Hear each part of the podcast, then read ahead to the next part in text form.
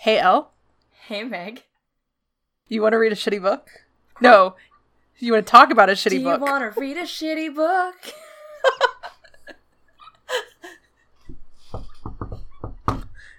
okay, do you want to run again? No, I think we should just leave it like that. Okay. All right, I'm Elle. Hi, Megan. This is Handbook Podcast, Cock Talk. Cock Talk, Season 2, Cock Talk. Yes. And we're not talking about roosters, guys. No. We're talking about veiny monsters. Oh. we should honestly just start keeping it a running list. We've got the mushroom the veiny and light. veiny monsters. An Yes. absolute monster. Okay, so absolute monster. welcome back to the Handbook Podcast. We decided to go a little freeform with our intro, and maybe we will now. Maybe that's just that's just who we are now. That sounds good. I like it. Let's loosen up, chill out, Get a little cocky. talk about erotica. So, this week we will actually be delving into the book we're going to cover. It is called Cocky Heart Surgeon. It is a 2018 novella? Novel? I think it's an actual novel. Now I can't find my phone to look it up. Novel by not actually the Antichrist of the publishing world, Faleena Hopkins. Though she definitely was a minion at some point. Oh, yeah, she's like a succubus, but I wouldn't say she's like Beelzebub himself, herself. No, she's definitely not. Caden Cocker. Oh, His name is Caden, so now we know they are like officially just super Norwegian. yes. We're not entirely sure who his parents are. So maybe it was who did we have first book? Jake and Drew? Maybe Jake and Drew are his parents. We're not really clear on timelines. I'm looking to see if there's a family tree. Oh, that's something I never even thought to look up. I'm sure it is. Oh shit, there is. Who does Caden belong to? Our orphan heart surgeon. Okay, let's see here.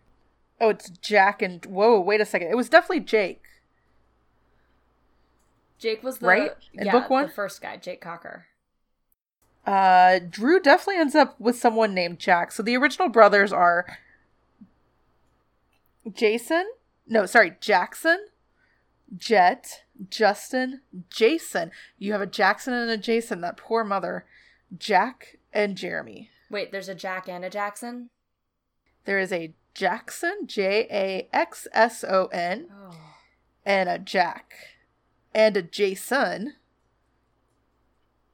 Uh, the parents' names are Michael and Nancy, so it's not like they were two J names that like needed this. So this is the weirdest. there's got to be a story somewhere there. Um, but I'm trying to find like the most recent family tree, and this might take me all episode to do. So we'll figure out who he belongs to at some point. Yeah. But I mean, luckily, so these are all kind of standalone. Um, I believe Caden has to, like, maybe he's a cousin. He talks to his brother at one point, or somebody at one point. his brother Max. Max. Okay, so yeah, his brother is Max. So he's he's a second generation cocker from what we know. A second cocker. Oh, this is like a full on. Nope, nope. Oh, okay. We even have birth dates here. Ready? Okay. Okay, so good lord. Okay, so Justin was born in 1975, as with Jamie. So those were the twins from the last book. Okay, so Max and Caden are Jason's children. He's cocky romantic. Any idea when he was born? It doesn't say dates of birth. I'm just looking at an actual. Oh, Caden. tree. So Caden was born in 2008. So Caden is currently 10 years old. well, in this, he's already a practicing heart surgeon. Yes. So this takes place in roughly 2028 at like the earliest. At the earliest, but it also um he specifically mentions within the text. Okay, let's get into the text. We've had enough time trying to look at this. Well, yeah. Before we get into the book, we wanted to talk a little bit about what was what's going on behind the scenes that kind of led to why we're talking about her on this podcast. So, I'm going to talk about Chance Carter a little bit and Book Clicker, which is kind of the force that led to her getting this trademark, um, which I read a couple articles and looked at a couple different forums and like really fell down a rabbit hole with Chance. But he used to write as Abby Weeks, which I think is still actually on Amazon. But Chance Carter no longer is. He was caught gaming the system. Um, and someone outed him as a male author when he started writing rape fantasies because he was presenting this as a woman writer who happened to like rape fantasies, which no kink shaming here. There's nothing wrong with that, but it is a little different when it's a dude writing about it versus a woman. Mm-hmm. Um, so he started Book Clicker, and they opened it up. So there was like a beta test thing going on, and about like August 2017, they were looking for to like extend and, and open into more genres. So I'm not entirely sure how long like the quote unquote beta testing was going on for romance authors. And and this is the this is a, a service that's essentially like Slack. So what they provide according to the website on the base level is that it puts the power of launching self-published books back in the hands of the author. They provide help for SEO, which is how to get your website and your books on Google, like page one or two of Google. Yeah, for those of us who aren't um, immersed in that, SEO stands for search engine optimization, and it's why sometimes when you type a search term in, you will find a page that is nothing but those search terms. That's on purpose. Yep. Um, it also provides ghostwriting, which, if you don't know what that is, it's when like I say I wrote the book, but really someone else did. A lot of memoirs by celebrities are done like this. There's nothing wrong with ghostwriting. It also offered a platform for cross promotion of ebooks and newsletter um, mailing lists, mailing lists that you could buy. So, so old to me. Like, is it 2008? Exactly. So this is on the surface, and like I looked through where he was putting it on uh, forums to get people to come, you know, join. So originally they had planned to ha- for it to be a paid membership, roughly 50 bucks. He dropped that and instead put fees on the backside where like if you use certain aspects of their business, then you would 2% of it would come back to him. Um, and it also offers the opportunity of like you can get on someone who's in the top 100 Amazon's mailing lists like you can get your book sent to them. Featured Basically, it. get a more exposure and things like that. On the surface, nothing wrong with this. It it's seems actually like it's a decent marketing service. Right. But there was a Slack chat which eventually became a became a River chat where several things were happening that was sketchy. First of all, if you gave your name your email address for slack chat you were suddenly added to all these mailing lists. I saw plenty of complaints of people doing that. But also because of the way that the website is set up you have to use mailchimp um, and a few other different ones. They have now access to your entire mailing list without having to pay for it. So that is sketchy aspect number one. Number two they there were there are these chats where they are discussing how to game the Kindle Unlimited uh, system, as well as trend setting and essentially or, manufacturing sorry, trends. Exactly, inorganic trend setting is what I kept seeing it as. Um, there are people that it's their job to spot trends and to be on top of things like that, but this is trying to force trends basically. And I realized that the rant that was taken off YouTube by Faleena mm-hmm. uh, a couple months ago, where I think she was very drunk when she did it, um, she mentioned bullies and copycats and things like that. I think a lot of us thought she was talking about people on Twitter and Facebook coming after her, but really, I think it's these people that she's yelling at. So, anyways, a couple of people kind of called him out on it, and he admits without admitting that like you know it sucks that this is the way that kindle is but you know like if you want to be big this is how you got to do it so i wish kindle would change it but i'm going to use their system as it is and a lot of shitty things. He, he has been pulled from Amazon. All of his social media has been silent since yeah. mid June. Can't find anything. So I, I didn't sign up for newsletters because I don't particularly care. But uh, I'm assuming that something's going on behind the scenes. So what goes on with Kindle Unlimited? Why did all this start? So I, yeah, I think this is a good spot for me to hop in. So yeah. um last episode I talked about how Kindle Unlimited is kind of this not unprecedented technology in publishing, but it Kindle Unlimited specifically is a new way of applying a model that we're all really familiar with, which is the subscription, essentially streaming model, to something that used to happen pretty differently, which was books. Now, this idea that I'm going to introduce here, which is that uh, writers essentially get paid by the page these days, is not new. Everybody knows the famous story. Charles Dickens was famously really verbose because he got paid by the edition. However, this is a new way of thinking about that. Um, if you have a Kindle Unlimited subscription, I believe it's $9.99 a month. I actually did not look into that. Um, I know that what I can tell you about Kindle is you pay a monthly price and you essentially it's almost like having access to a library. There's i think they said about a million books on it that are available. Yeah there's a lot. And they rotate out. Um yep.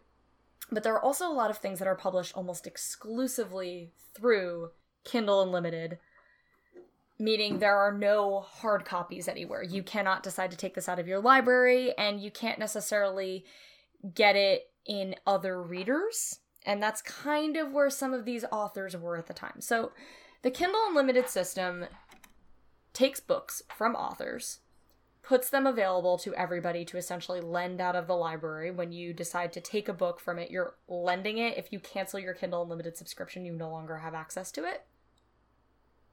The way that it works for payment is all members, every author who submits a book on Kindle Unlimited and then has that book essentially taken out by a Kindle Unlimited user gets paid out of the same fund as everybody else. Rather than have it be by the book, which is something that Kindle Unlimited used to do. So, if you, when they initially set this up, if you had a book on Kindle Unlimited, every time someone like me went onto their Kindle Unlimited account and took that book and downloaded it to their um, machine, whatever it was, whether it was your computer or your phone, whatever device you were using, you would get paid a certain amount of money per book. Early on in the game, that led to book spamming, meaning authors would just publish an eight page book or a six page book. They would claim it was a book, they'd get the payment for it from the Kindle Unlimited system. So you'd have authors with like 2,000 books up there. It's kind of like on fan fiction sites where it's like, hey, I'll put up the next chapter when I get X amount of kudos or likes or whatever or comments. Exactly. So there were people making about a $100,000 a month sometimes on this system. Cool. So Kindle got smart and Kindle developed a pretty smart system. So, like I said, Kindle pays out of what they call the KDP Select Global Fund as individual customers read pages in your book for the first time. So, meaning now authors get paid by the individual page read by a reader.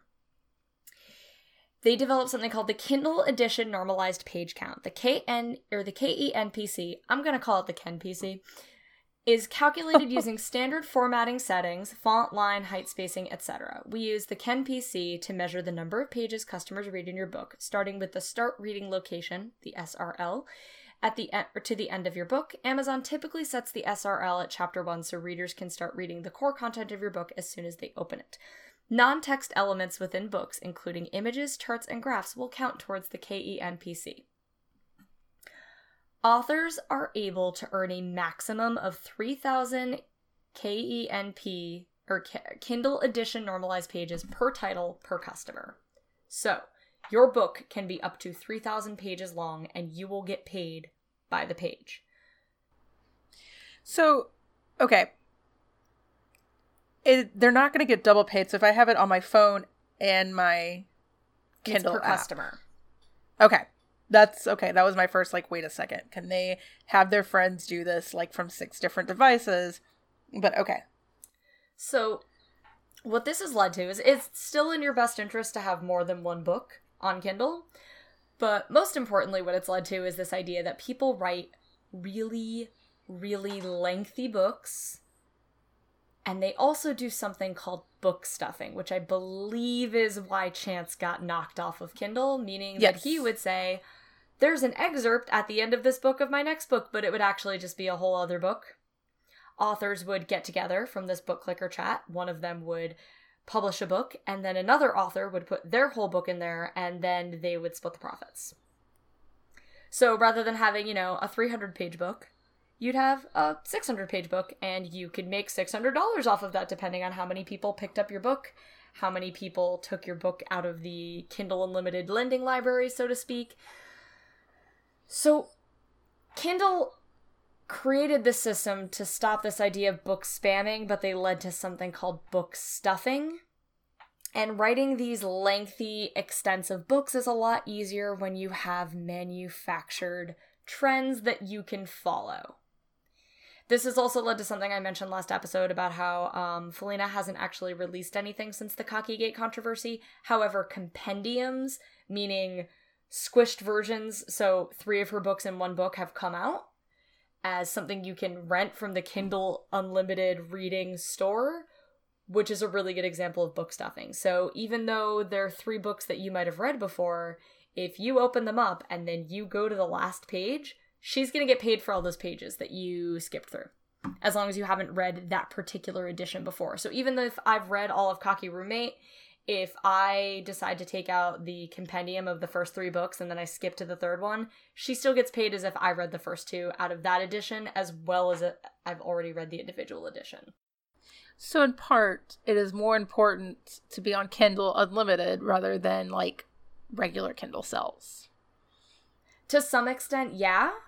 Okay. So then we get to the other complicated system here, which is the idea of how do you get noticed on Kindle Unlimited? First of all, if your book is older than 30 days, the odds that your book is going to get recommended to anybody are literally null. Unless you're Harry Potter, because they are actually on Kindle Unlimited. Second, that's because J.K. Rowling already has more money than God. She doesn't care. Yeah, I Um, agree. Second, nobody really knows how the recommendation system works organically. Amazon has not been particularly forthcoming with information about it. I know, I know. Surprise, surprise. Understandably, though, like if I tell you how it's done, you're going to game it. So I'm okay with them keeping this a secret, even though It's already these people have, yeah, these people have found ways around. The only thing that you can guarantee on Amazon is if you use Amazon marketing services for your book, meaning you pay Amazon, you're guaranteed to get placement in if author or uh, readers who liked this book also liked this book. And it also might pop up in your general Amazon. You can do two different types of ads. I won't get into how complicated they are. Some of them show up in actual like Amazon, and other ones show up within your Kindle app. Yeah, that's annoying. That's why I don't have a Kindle app or Kindle device.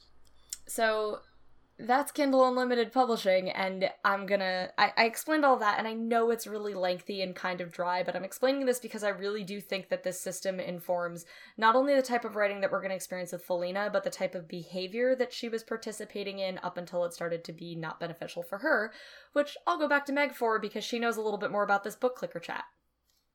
I just want to also point out a few other things.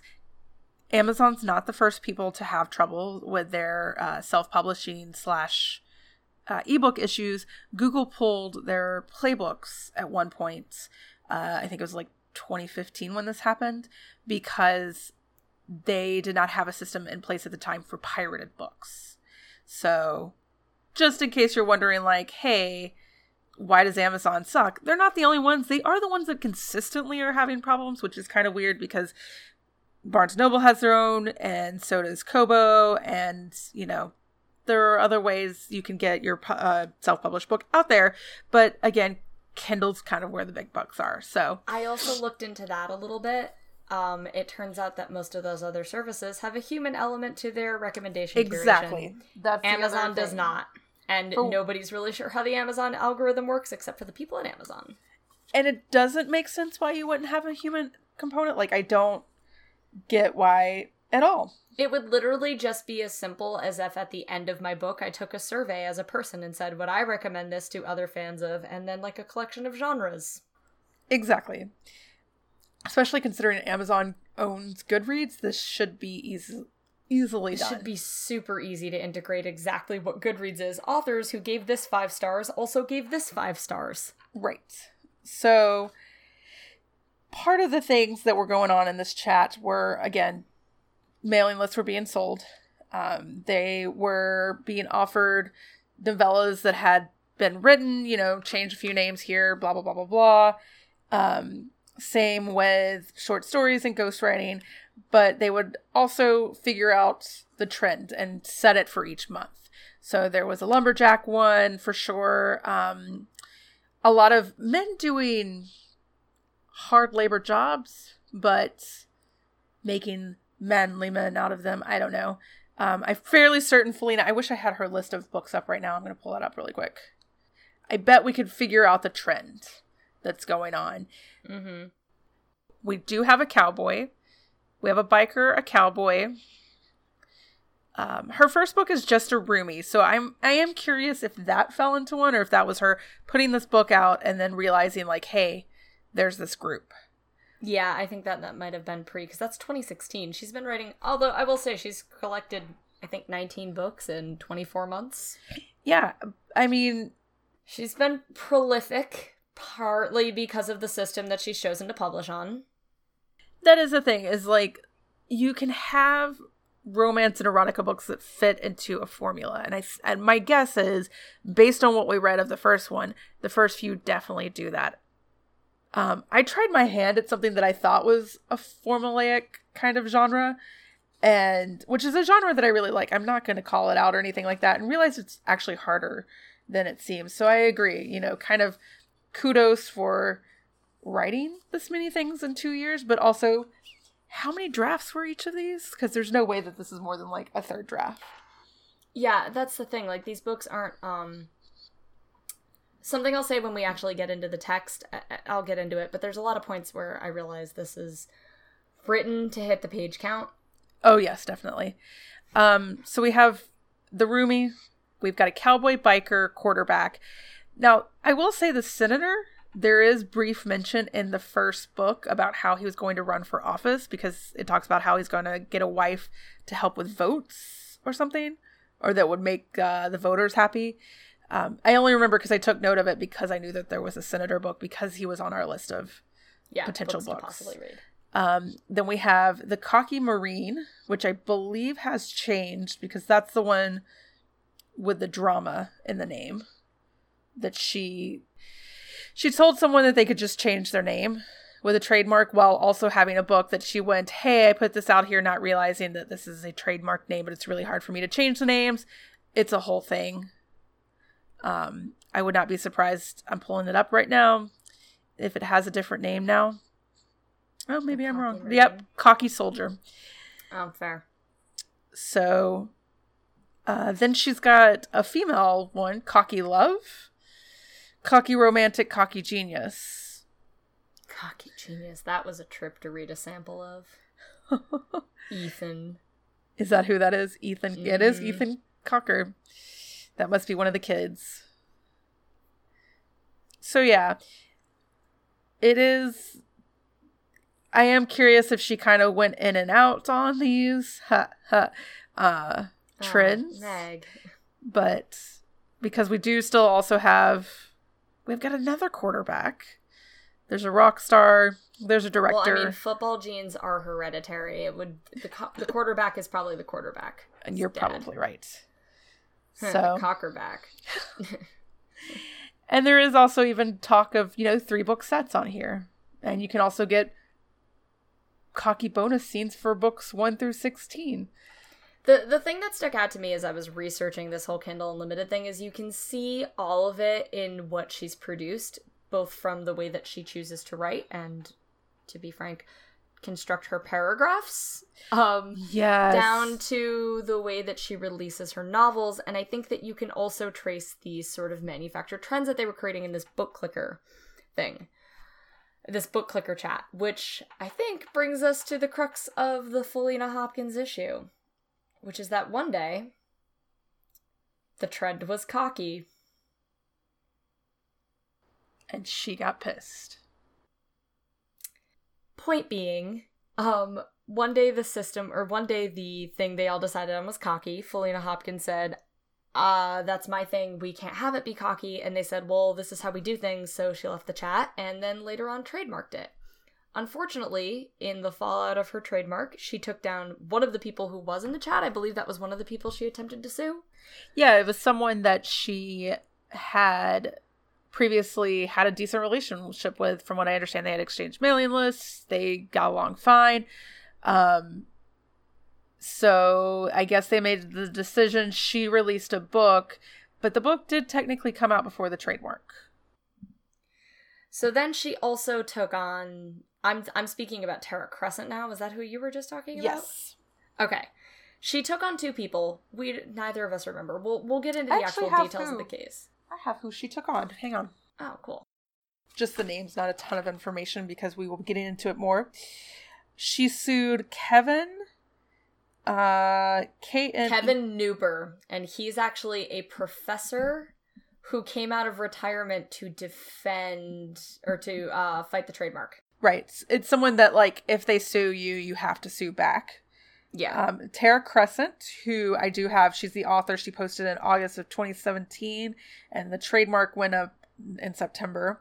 And then she also sued Jennifer Watson, who released an anthology with Cocky, but I don't have the date that that was released. So I think we'll probably talk about the details of the case a little bit more next episode. Yes. We just wanted to give you guys the background and and explain that as much as Faleena Hopkins trademark was ridiculous and absurd and mean spirited. It came out of a mean spirited community. Um, one of the other things that I'm going to spend some time doing is um, there's a lot of talk in. We should really credit this Verge article real quick. Um, yes, it is by. We, we read a real. This all stemmed from the fact that both of us found a super in depth article um, on The Verge, written by Sarah Jeong. Sarah Jeong. Um, she did an incredibly um, it's called Bad Romance to Cash In on Kindle Unlimited, a cabal of authors gamed Amazon's ga- algorithm. That's the one that's about the book clicker thing. And then pounded in the butt by my own dark SEO, the weird true story of hashtag Cockygate by Cory Doctorow on um, Boing Boing Boing Boing, dot net. Uh, I also dug into there's a guy and I don't have his name off the top of my head. Let me see if I can pull it up. But he has been very adamant about going after Chance since like all of this started, um, and has written several articles. Although was, uh, a couple of them are on his website, David uh, Gaughran. So there's a lot of people really like digging into this, um, that are really making our lives a little bit easier uh, yeah, Chance has done a lot of things. You're also going to find him in the Tiffany Gate, which I think we talked about a little bit last episode, where he was offering up Tiffany diamonds if you reviewed his book, which you cannot. You cannot offer to reimburse for reads or rewards. Um, exactly. Um, you can't. Or reads or reviews based on the Kindle Unlimited system, which is probably why he's out. Right. Like, NetGalley exists, but you're also not paying for the book. So, yeah, you cannot and um, incentivize someone to buy and review your book like that. Now, that like you can't do it to get them to review your book. Now, there are people, especially in the YA community, like if you pre order books, you know, you can get tote bags and things like that. That's all legal and above board. But they're also not part of Kindle Unlimited. So I think that is specifically like a Kindle Unlimited thing. There's also definitely a difference between um, I'm going to give you an extra prize if you pre-order versus I'm going to pay you if you review my book proper or like positively. Right. And there's also, you know, yeah, it, it's just like it's it's gross what happened and it's gross. That's all we need to say there. We tried to kind of set the foundation for you guys to understand this world that we're going to be talking about. Um we've we've used about half the episode on some pretty dry stuff, and we're sorry, but we we really do have to do this justice up front. Yeah. We're not sorry. Hashtag not sorry. Not sorry, Gate.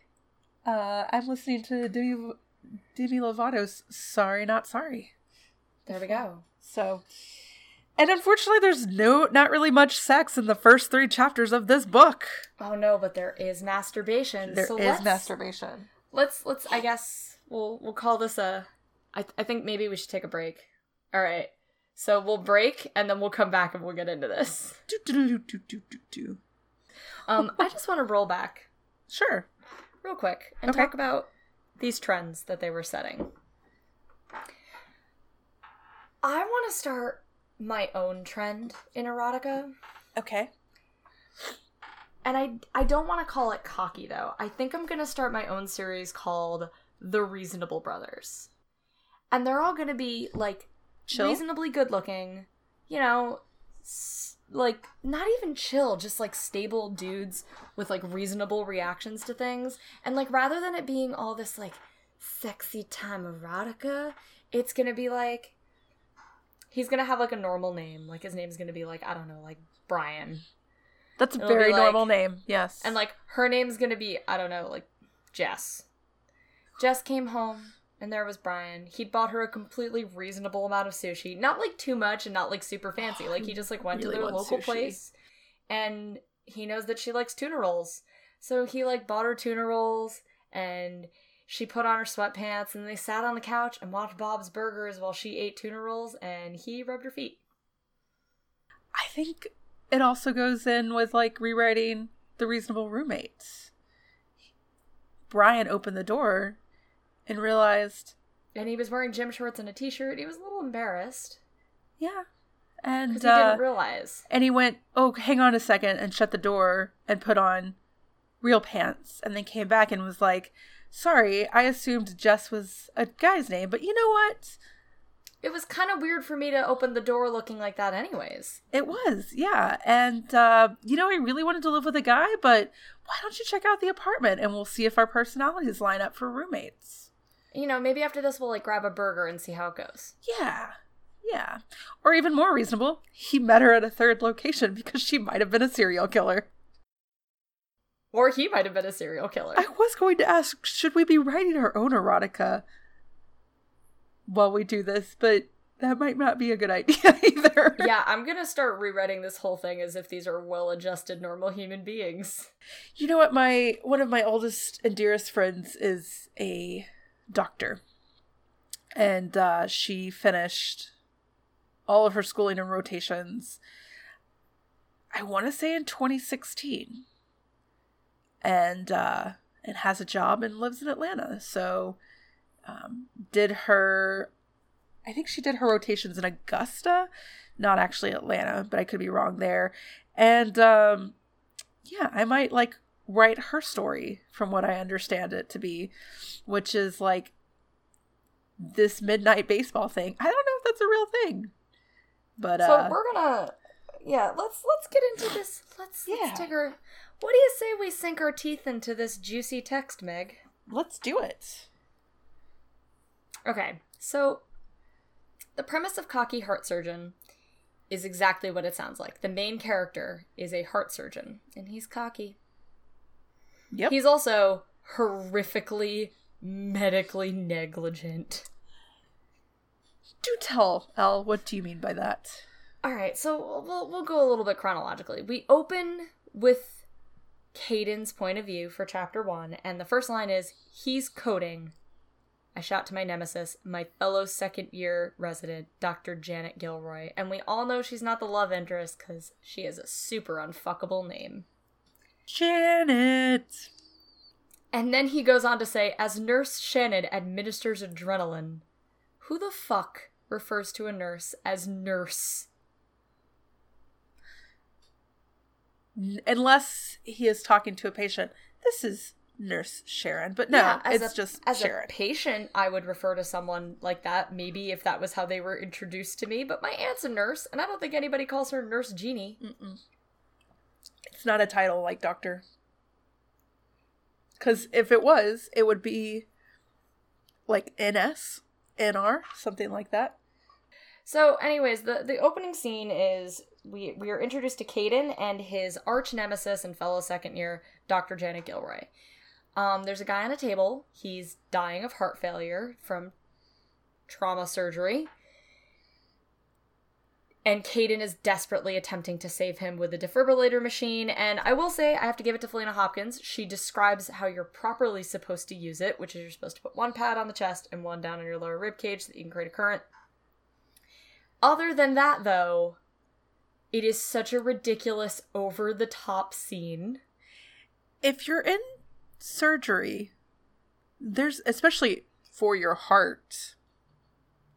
I guess it's not necessarily says what he's in there for, but I still don't think they make you wear a gown if they're cutting into you anywhere in the chest area. Also, if he's been undergoing like chest surgery, I don't feel like you can use a defibrillator on him. No. He's like open. yeah. So, this opening scene is literally to demonstrate that Caden is emotional and loves his job and he cares so much about his clients well his like patients. And janet gilroy is a better doctor but she doesn't care. So then we meet dr myers well who hang on. This is trauma surgery. Trauma surgery is like car accidents. Kid fell out of a tree arm is bone sticking out. Right? It's more like an er right? Am I wrong there? Yeah, that's the confusing bit, which is that because then we get like we oh, get the backstory of this guy. So the guy's name is Bill, the guy who's coding on the table that Caden is attempting to save and Janet Gilroy doesn't care about. And then we get this whole thing about him and his Bill's dead wife. And Caden says goodbye to him and has the cheesiest line, which is that, like, I guess Bill and his wife traveled the world and she died five years ago and he still traveled because he liked to think that she came with him. And after Bill dies on the table, Caden says, Hey Bill, I hope you guys travel with wings now. Which is, by the way, super cheesy. But anyways, this does this gets at the heart of the problem, which is that if this is a trauma like ER situation, you would not have met Bill before this. No, like at first I thought this might be his neighbor or something, but it is made very clear that this is someone that like he has had in the hospital. And it no longer is trauma surgery because I'm trying to think any surgery that I had after my first week of my car accident became like orthopedic surgery or related to something. It's no longer to fix the trauma. The trauma has been recognized. So trauma surgery, and I could be very wrong. I'm not a doctor. This is just coming from the numerous times I've spent in the ER and hospital, but trauma surgery to me is like we are fixing something that just happened. It is immediate, not he would go in this would be cardi if it's because of his heart it's cardiac surgery, not trauma yeah. surgery. And it's not like they're vague about it. Literally the next line is uh, Dr. Myers, the attending trauma surgeon we answer to, rushes in and watches us work. So there, there's really no ambiguity here. It just doesn't make any sense for him to have known this patient beforehand. Right. But the point of this exercise is not to make any sense, it's to point out how passionately Caden cares about his patients. I found it really schmaltzy. I just Googled and it says trauma versus ER doctors. What's the difference? So it is essentially part of the ER. Yeah, the really, really strange thing, like he, he there's all these lines, because it's written in first person. I really admired this guy. Come on, Patterson. And then it talks about all of the stories of that this guy told him, and it, it just doesn't make any sense if he's a trauma surgeon. Anyways, he loses this guy on the table, calls him dead, says goodbye to him. While he's saying goodbye to him, things are going on elsewhere in the hospital. So after he leaves the room, his token minority friend, Dr. Dev Mangal, asks him if he wants to join a midnight baseball league while they're walking together. Which is kind of a cool idea. Yeah, but he is interrupted because he looks over and realizes that the other physician that was in the room at the time, Dr. Janet Gilroy, is filling out the paperwork. I don't understand why this makes him so angry, but he essentially crumples up the paperwork she's been filling out for a few minutes and calls her a bitch. I guess the assumption is she would put her name on it. I guess, but I just don't understand. Like, it's not like the, like the attending was there, right? Like, they were both in the room. Both of their names should be on it. I don't know. It's weird. I'm just gonna read this exchange because it really, really bothered me. Go right ahead. I rush to check what the fuck she's writing. Immediately furious, I point at the form and demand, What the hell are you doing? Writing my report on the patient's death. What does it look like I'm doing? My job. The bitch winks at me. Well, you weren't here to do it. Someone had to. You've got to be kidding me. Dev tells her, Again, Janet, we are not inviting you into the league. Janet tells her annoying face, voice flat as always, What league? I just, if you were in your second year and you're already that cold hearted towards patients, why are you doing this? So this is this is the next bit that really bothered me. You ran out of that room to beat me to this paperwork. I was taking a moment to say goodbye to the dead, to wish him well. You know I do that. That's like a weird thing. I mean, it's, it's, it's not the wishing him well that's weird. It's the fact that he's screaming about it to his fellow doctor in an ER. It's also weird that she would rush out to this like paperwork.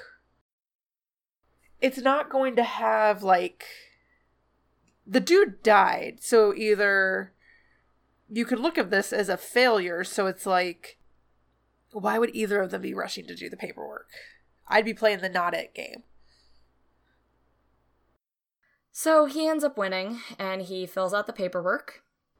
Does he win? He just is like butts it. I mean, I guess it is technically a win, but she doesn't really fight him on it.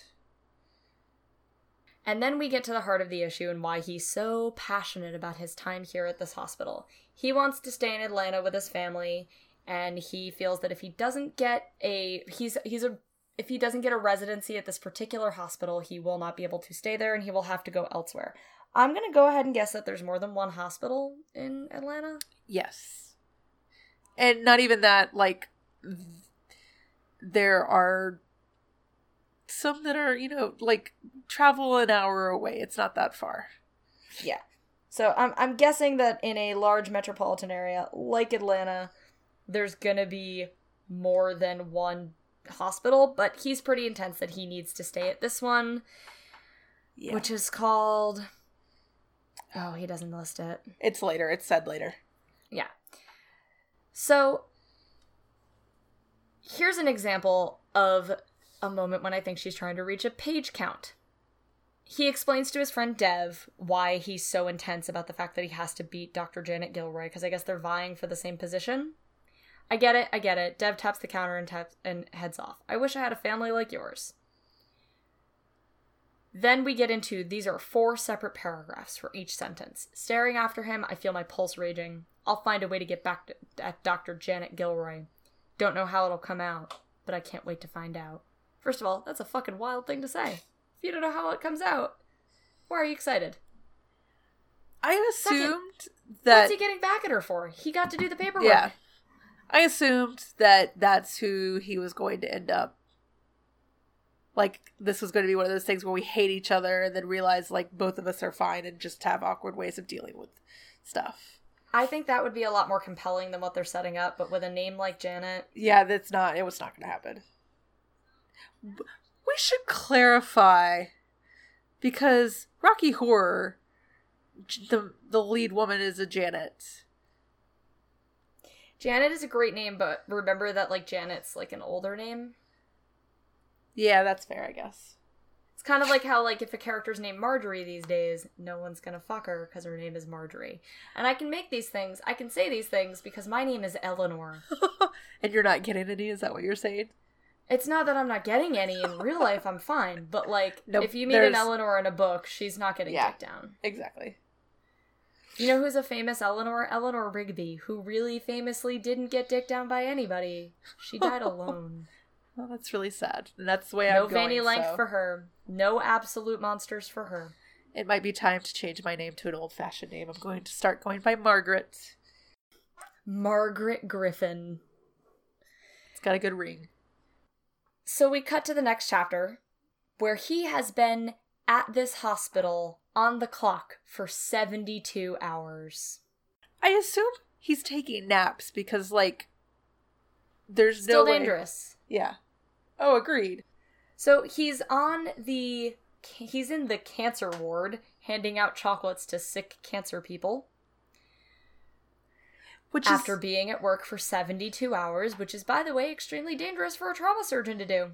And very sweet to think of, you know, the cancer patients, but a lot of them are on medications where like what they eat is very particular and things can make them sick and I almost kind of wish she went with like the kids ward of some sort, but So this whole thing though, it's just another like it's just like the opening one where it just seems schmaltzy and simpering to me. I'll just I'm just gonna read this thing. So Dr. Myers, his attending, um, Elizabeth Myers, who is our other point of view character in the book, though we only get one chapter of hers in this uh, little excerpt that we're covering today. She catches him, and he starts to have a little back and forth with Scylla, who's his cancer patient friend. Uh, he pops a chocolate into his mouth. Mmm, caramels are my favorite. My mom's too. Scylla's tired eyes dance. I love them too, but cherry filled are my favorite. No way. Gross. She laughs. They're the best ones. They're nasty. You don't know anything. Next time I'll have to bring cherry, and they'll be safe from me. You can have them. That is some real lame dialogue. it's short, You- it's snappy, and it But it's not. expands the word count or the page length. You don't, they're nasty. You don't know anything. Who says that to anybody? And we know nothing about this character, Scylla. How old is she? Who is she? What does she have? Oh, wait, no, it does mention she has osteosarcoma. So Myers catches him and then finally orders him to go the frick home because, again, he's a trauma surgeon who's been working for 72 hours, and it doesn't matter what you're doing after 72 hours, you're not at your best, intermittent naps or no. No, agreed. Like you, how that he made it to seventy-two hours. It's a liability. It's dangerous. There's a reason that professional insurance for doctors is really fucking expensive, and this doesn't help. So he goes on to describe Dr. Myers, who at this point I think we've established is the romantic interest in the book. She's two years older than him. She's way ahead of him in the medical field because she graduated from high school at 16 and went right into college. He took a little bit of time. He implies it. He says, uh, she was ahead of me because she was on the med school track. For me, that choice took time. That's how I know that he's a little bit older than the 20 that we maybe guessed he Oh, was. Yeah, he's probably closer to thirty. Plus, if he's getting to his residency and it took him some time, he's probably 30. It takes, like, I think, like eight years. Yep. Yep. Yeah, you're looking at eight years of college at least, and then a few years of, like, attending.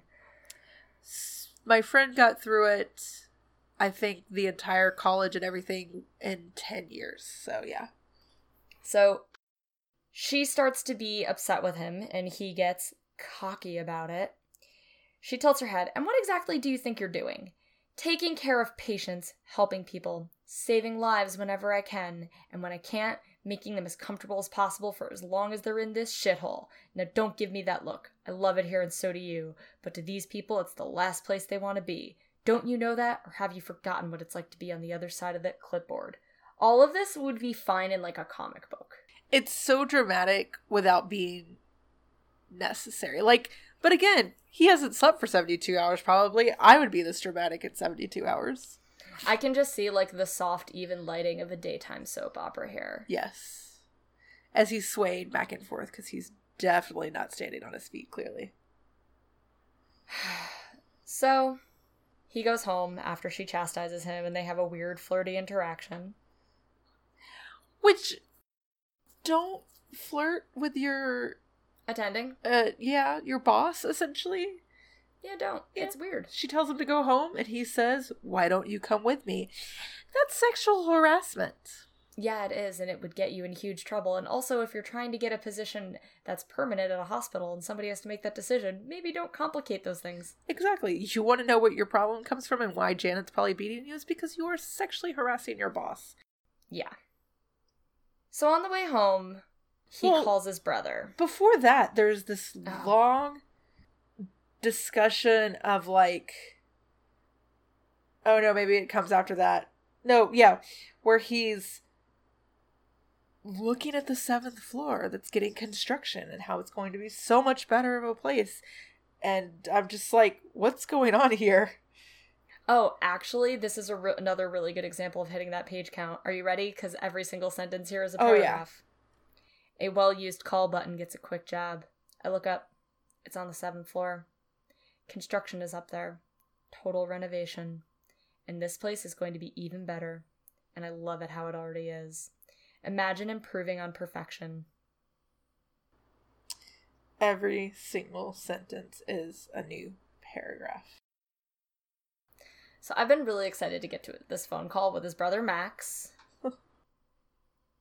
he calls his brother and he's like, I might have just impressed my attending. And the, his brother says, The one who favors Janet? And then this is a fucking wild sentence to say to somebody. Your voice is thick. I wake you? Who says that to anybody? Like, okay, his voice was thick. That's like a, a, a, descriptive term that we would use. But who would say that sentence to somebody in a conversation? Yeah. Like, I'm more likely to hear you sound sick rather than your voice sounds sick. Did I wake you? But usually yeah, it's just like, like, oh, did I wake you? Ask, did you just wake up? Yeah. Shh. Or shit, sorry didn't mean to wake you up, something like that. But then we find out that he didn't just wake him up. He's looking at the rough cut of his film that he's sending to Sundance. And here's another wild situation Faleena puts in front of us. I submitted to Sundance today. Congratulations. Haven't got accepted. Hold that off for when I do. I thought you sent it off. You can submit a rough cut and tell them the changes you want to make. They're experienced enough to know what will work and judge from there.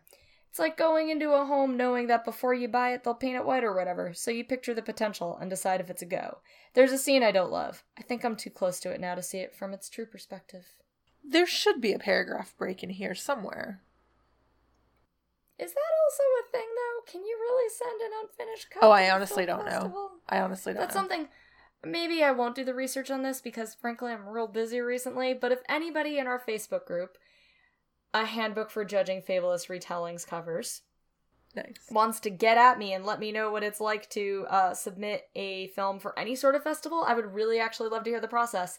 That seems wild to me. I feel like she's going to know more about submitting to a film festival than she would about the medical field because she's definitely been in some independent films. So, yeah, that's true. Um, I would not be surprised if this is a thing, but I got a feeling like you want it almost as polished as possible.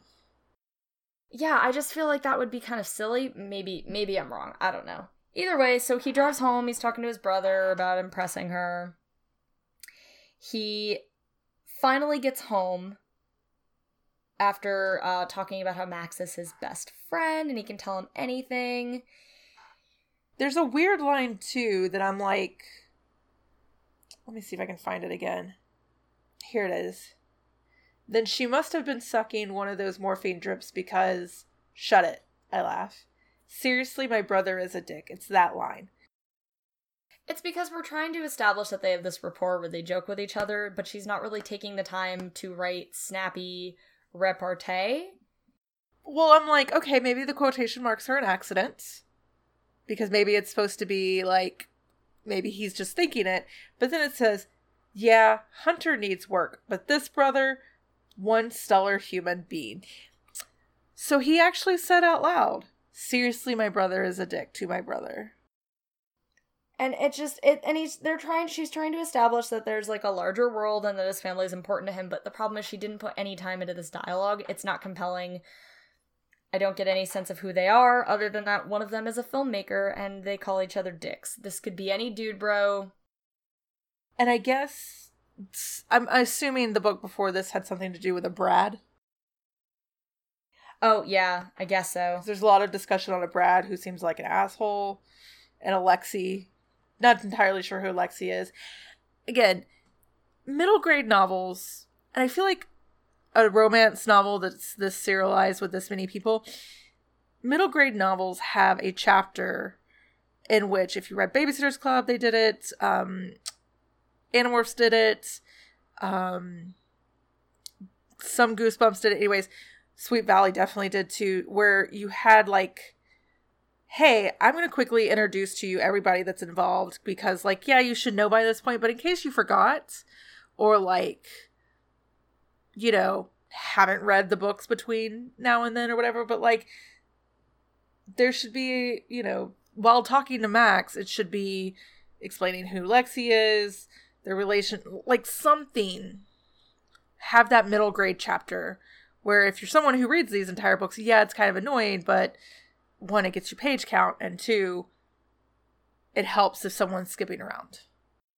I'm not even so much angry that she didn't take time to like explain it. It's more just that I don't feel like she's putting any effort into this dialogue. This seems like placeholder dialogue again, the kind Yeah. that Lani would write.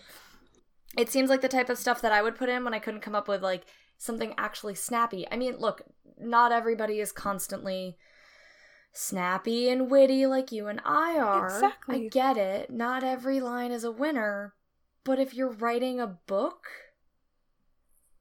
most of them have to be winners. And even this, you home, you psychic. Well, I've been to the hospital, back to your place. It's it's weird. I've kept you company on many drives back home from the hospital, Caden.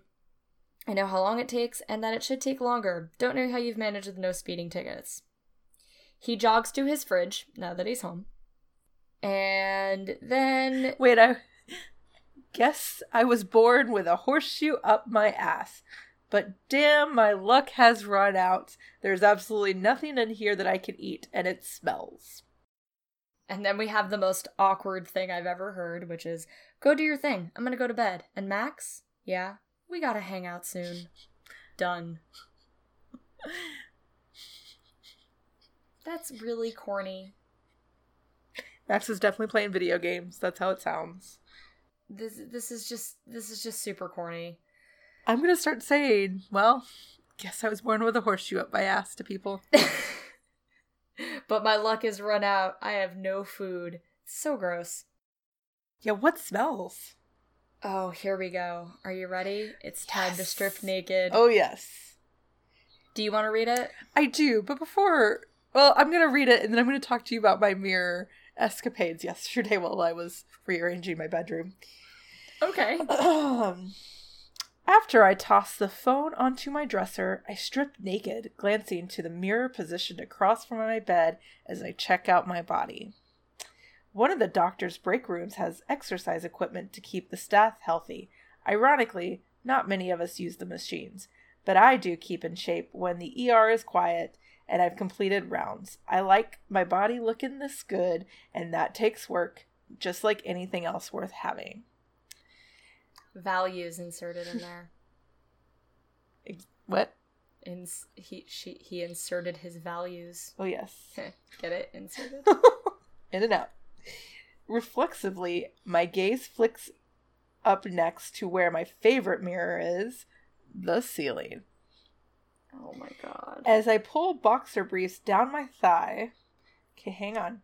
He's already stripped naked, but I guess the boxer briefs are still on. Okay. As I pull my boxer briefs down to my thighs and my freed cock bounces out, I begrudgingly mutter to its sleepy head, Been way too long since I've used you. Ma- sorry.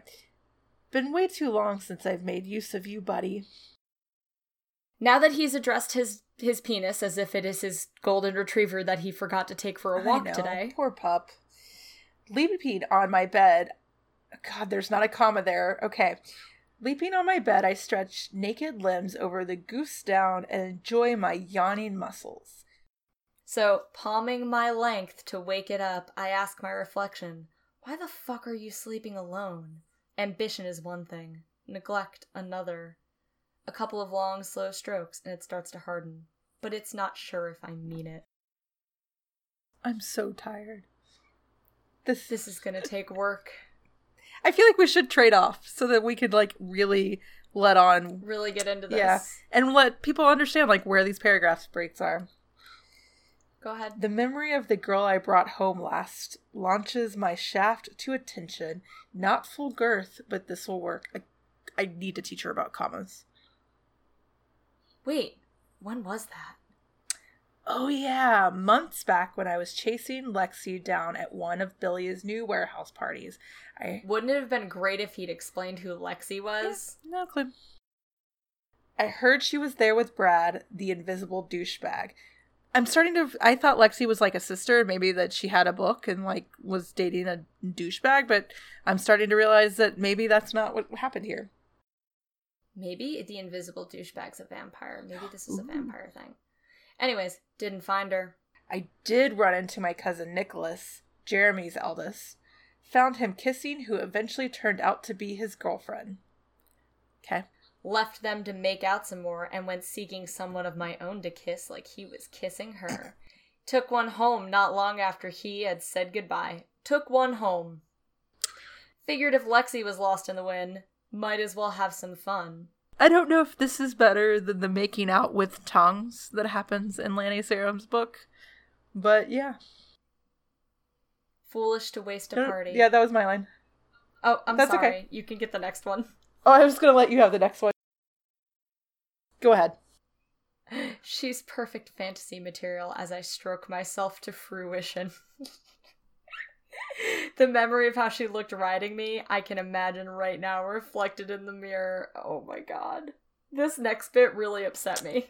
Full breasted, wide hipped, ready to go all night. I can just close my eyes and enjoy the thick pulsing that beats the base of my length. My hand slides up and down, fa- veins throbbing so good, grip firmly pushing my silky skin over the sensitive head again and again as my pleasure intensifies. Okay, hold on real quick here. Which part? All of it? Full breasted, wide hipped, ready to go all night. She doesn't have a name. We don't know what color her hair was. Actually, technically speaking, we didn't even specify that it's a woman. Nope, or human. She's perfect fantasy girl material. So, you know, whatever. Yep. Are you ready for the wildest thing in this chapter? For inspiration, I look at the mirror again to remember what she looked like. Why are you looking at the mirror to remember this? Muscle memory? I'm not sure. But the girl has been replaced by Dr. Meyer's bobbing ponytail, her physician's coat spread out and covering my torso. Oh man. Yes. Didn't plan for this. Never done it before. But the fantasy inspires my cock to full mass blood pounding. We cannot keep doing nope. this. Nope. Well, I'm just gonna say that he talks out loud to fake Dr. Myers. And then she turns to Janet. And then she turns into Janet after he squints at the ceiling. So, what we're getting at, guys, is if you have a ceiling mirror, don't look at it while you're masturbating, or your fantasies about your boss will turn into your fantasies about your shitty coworker. And he doesn't finish? Finish? I don't think, because his cock flops like his mother just walked in the room. He's so pissed off it takes him a full two minutes to fall asleep. So I have a mirror that is, should go on a wall. I got it from IKEA. And I can't quite figure out where I want to put it because my bedroom's not too big, but there's also no room in my living room. But I needed a full length mirror so I could check out, you know, what the hell am I wearing? is my dress tucked into my shorts because I did walk half a mile before someone told me that it was the other day. Also, I don't understand these people that don't have a full length mirror because how do you? I mean, I guess like so, like my boyfriend Will, my SO, he does not have a full length mirror, but it doesn't matter because every shirt looks the same with every pair of pants in terms of proportions. But I have like different shirts and different pants. Exactly, Sometimes it doesn't work. And sometimes you're like, you know what? Let's try these color combinations. Nope, that does not work. Okay. So I spent a good probably 10 15 minutes yesterday like trying it in different places to see like where can i put this so that i can get like maximum amount of able to look at my outfit but also don't wake up in the middle of the night and accidentally scare myself shitless by seeing myself in a mirror thinking it's someone else yeah i can't look at mirrors at night no no because that's where they reside that's where the monsters come out that are going to get you Real quick, for those of you who don't know, I just moved into a new apartment and I have a new bedroom configuration and I have to figure out where the heck I'm gonna put my mirror. Because let me tell you, where it is right now is not working. I can see it at night. Yep. And I hate it. no, mine. So, like, my bed's in the middle and my bookshelf, and then my mirror was, uh, like, basically parallel with. So, like, I could at night see myself in the mirror but i was like it's fine because i sleep the other way not realizing that i have to roll over to get out because my bed is essentially i can't get out the other way so i was scaring myself constantly by being like, "Who the fuck's in my? Oh, it's a mirror." So Also, I wouldn't be able to sleep knowing it was there because what if there's something in the mirror watching me and I have my Exactly. back to it? exactly. Um, And now I want you to I want you, dear listener, to imagine all of this, all of this horror that Meg and I have just discussed, but it's above you at night. You wake up and you're looking at it. add the terror of like, what the hell has he got holding it to the ceiling? It might fall and crush him. And then furthermore, like, okay, look, I like my face. I think, you know, I'm I'm down with it. I don't want to see it first thing I wake up. What if I don't remember what that looks like? No. Have you seen this hair? This hair does not look good in the morning. It is all bed head, all different directions. Don't need to see it. Oh see yeah, that. your hair's big and thick and beautiful. I imagine it probably gets intense at night. It get yeah, it's it's a mess.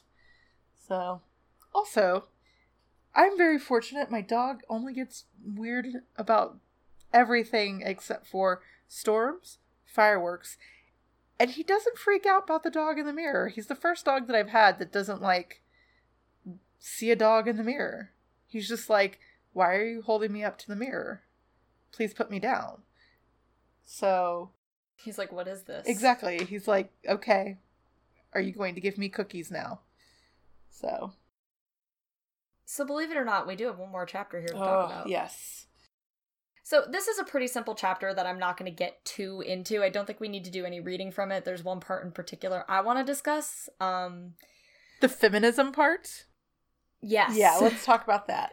So so I'll just give a quick summary of the chapter. This is Elizabeth's point of view chapter and she actually is like an okay character. She's a hardworking hardworking woman who has become the attending trauma surgeon. Um she likes mocha lattes with a double shot of espresso and almond milk, which I can appreciate. That's a respectable drink. So she runs into Dr. Janet Gilroy at this cafe and we kind of get the impression that she likes Janet and she's bemused by Caden. She wishes that he felt like he could have told her about the chocolates because she would have helped. It's kind of another simpering, weird thing that I hope. You know what? I hope we're going to get a lot more of this weird, dramatic soap opera version of doctors. But The Grey's Anatomy of the Cocker her main family. issue is that she's she's definitely turned on by Caden's cockiness. But she's also upset because she thinks that he thinks that she's heartless because he was afraid to tell her about the chocolates. She ends up walking off in a huff with her latte and saying something kind of weird out loud to Janet. It's altogether kind of a nothing chapter. We also get that she expected Kaden to basically be trying to, you know, find a job to essentially get into an office and do nothing and to be like chasing the nurse's tail and he actually is good at his job. Well, committed to his job. Committed, that's the better word. Thank you. I have different ideas about what what makes somebody good at their job. Yeah, I would not. Uh, I think I'm going to start asking my doctors how long they've been on call before they do my surgery going forward. Yeah, I'm like really worried about it Yeah. now. So she also kind of uh, mulls over the fact that she is the one who decides whether or not he stays on at this only hospital in Atlanta. That only has one open position. So And there's that. all the departments. but the part that Meg and I want to talk about is the feminism. is the assumption that Janet is also going for the trauma surgeon position. Yeah, she is. She is his com- his competition. Okay. So she starts talking about how he stayed over his limit, and she finds him really cocky and frustrating. Human beings need sleep. Residents have a limit on the hours they can legally work, and he's forever ignoring it. Yada yada. She's like, he's so competitive.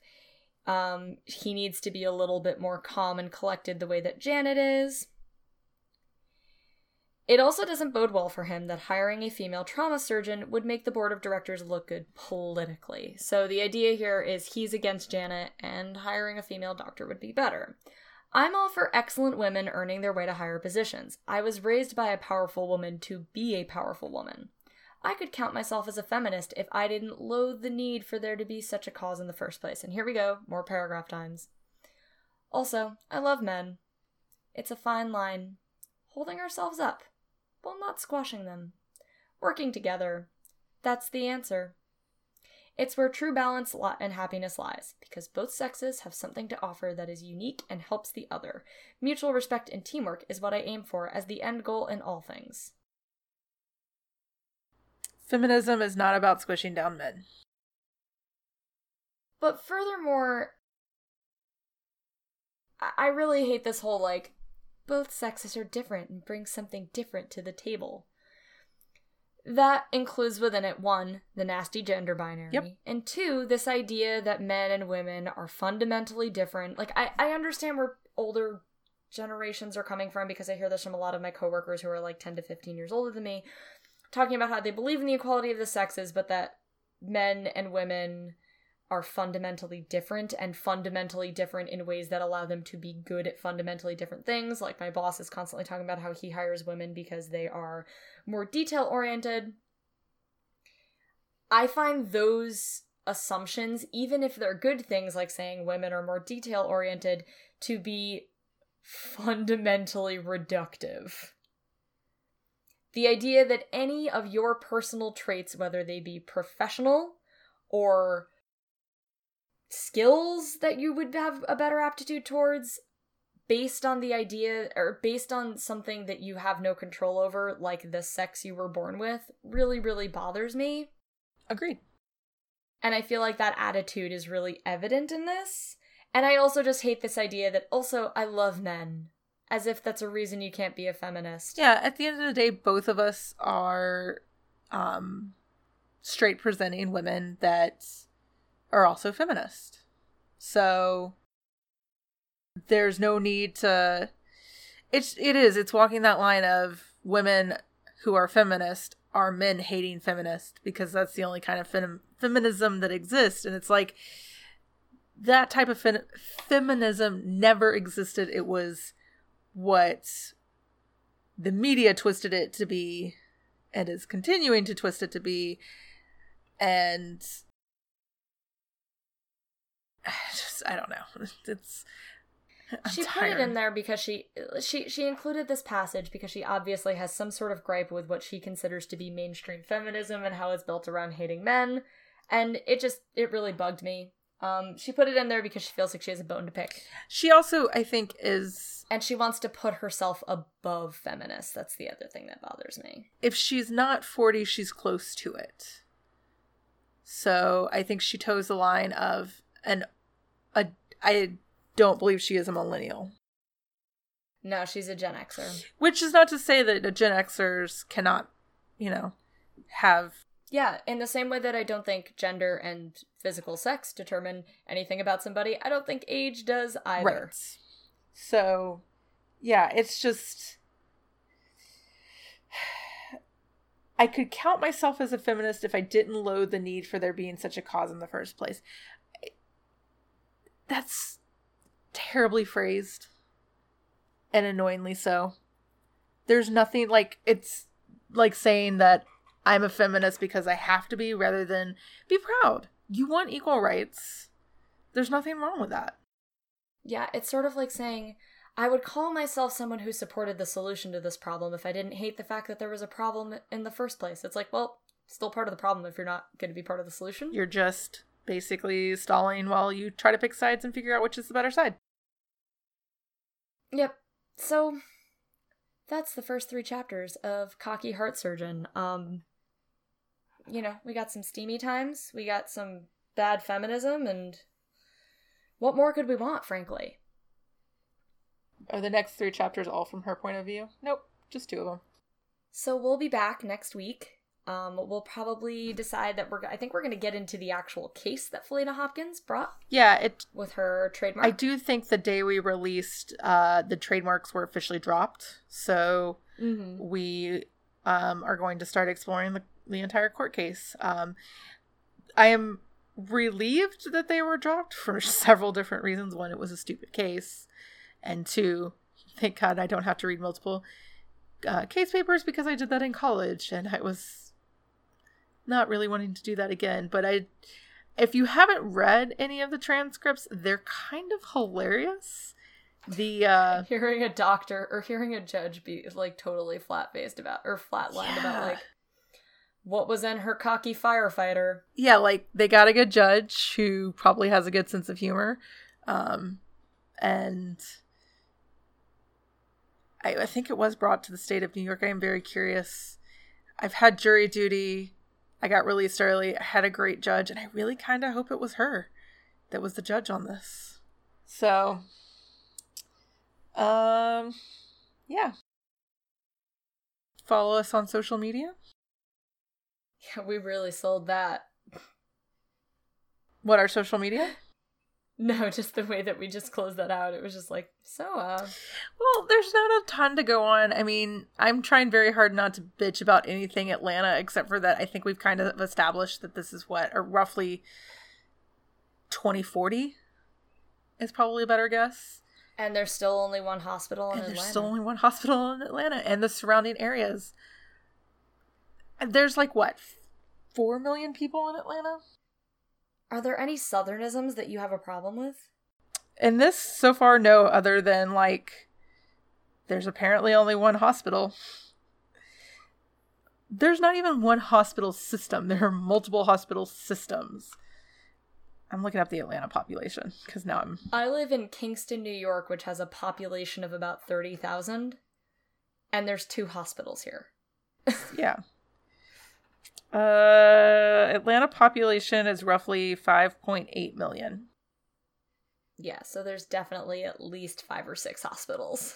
Yeah, and also, like, I have a lot of grapes. Atlanta's my hometown. Um, but again, this is 2040. I guess she's trying to make it as generic as possible so it can feel like any time, but I kind of want something like a drive or, you know, cars that drive themselves. Something cool. Yeah, sci-fi inserted in here would really make up for the fact that all of the dialogue sounds like it was procedurally generated. Yeah, like if you're going to put the original family in today's times and you're going to do the kids, like it doesn't have to be I don't need anything flying that's not already flying. You know, something. Yeah, mention that he drives a Tesla. Yeah. He's got a something. beat up old Toyota. Okay. It's probably not even that old. It's probably like a 2017. No, because that would be really old in 2040, which is where yeah, I'm so guessing. probably like a 2030. Yeah. Um, yeah, that's that's my major gripe with this is like, if she talks about an iPhone, I swear to God, I'm going to throw something. Like, assume I honestly, if I'm going to put something in the future, Apple's come up with something new, or Apple's gone out of business because, like, there's not a lot of differences between all the iPhones, and everybody's like, ooh, they do things like facial recognition. I had that like three phones ago on my HTC. So. Yeah, it's not really. Yeah, I, I mean, they haven't mentioned anything. I think he mentions having a flip phone, which. Did he? Fair. Those will probably still exist. Sure, I think. I feel like they are actually making a comeback. Maybe it'd be like a retro thing. So, obviously, we have some gripes at this book, but we will be back next week with some more fun, interesting yeah. sex scenes, hopefully. I really hope. I mean, you've read past this point. Is there sex coming up?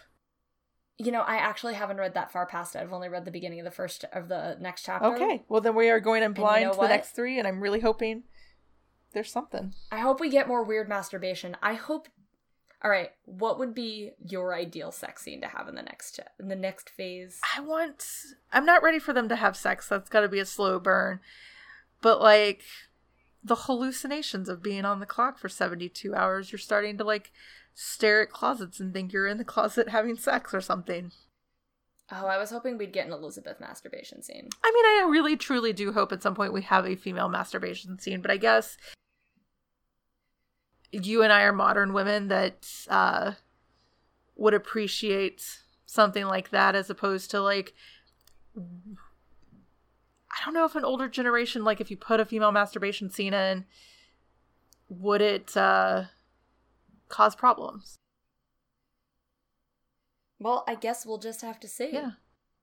All right. Well, thanks for talking cock with me, Meg. As always, it's a pleasure to talk cock with you. And if you want to talk cock with us, we are on Facebook. Um, we have a Facebook group Twitter.